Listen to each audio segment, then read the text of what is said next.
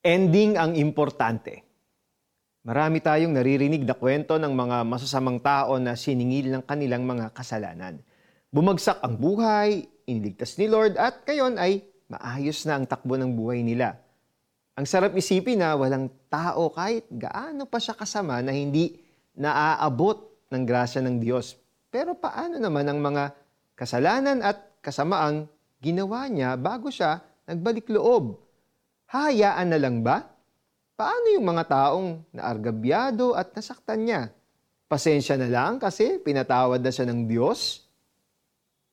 Tandaan natin na lahat ng ginagawa natin sa ating kapwa, mabuti man o masama, ay ginagawa natin sa Diyos. Kaya kapag nagkasala tayo sa kapwa natin, ultimately, sa Diyos talaga tayo nagkakasala.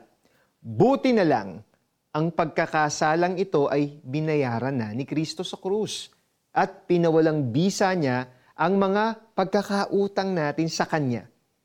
Tungkol naman sa mga taong nasaktan at nasira, ang Diyos mismo ang magbabayad sa kanila ng anumang nawala sa kanila. Ang sarap isipin na kapag nagbalik loob tayo kay Lord, lahat ng masasamang ginawa natin ay lilinisin niya at lahat ng pagkakautang natin sa kanya man o sa kapwa natin ay babayaran din niya. Kayo'y tunay na lalaya kapag pinalaya kayo ng anak. Sabi sa John chapter 8 verse 36. Hindi na mahalaga kung gaano kasama ang ating naging simula. Ang importante sa dulo ng ating buhay ay kaya tayong baguhin ng Panginoon. Manalangin po tayo. Lord, maawa po kayo sa akin. Naging masama ako sa inyo dahil naging masama ako sa kapwa ko. Pinagsisisihan ko po ito at gusto ko pong magbago. Sumasampalataya ako kay Heso Kristo na namatay sa krus para pagbayaran ang aking mga kasalanan at nabuhay muli para bigyan ako ng buhay na walang hanggan. Nagko-commit po ako sa Kanya bilang aking Panginoon at susunod lagi sa Kanya.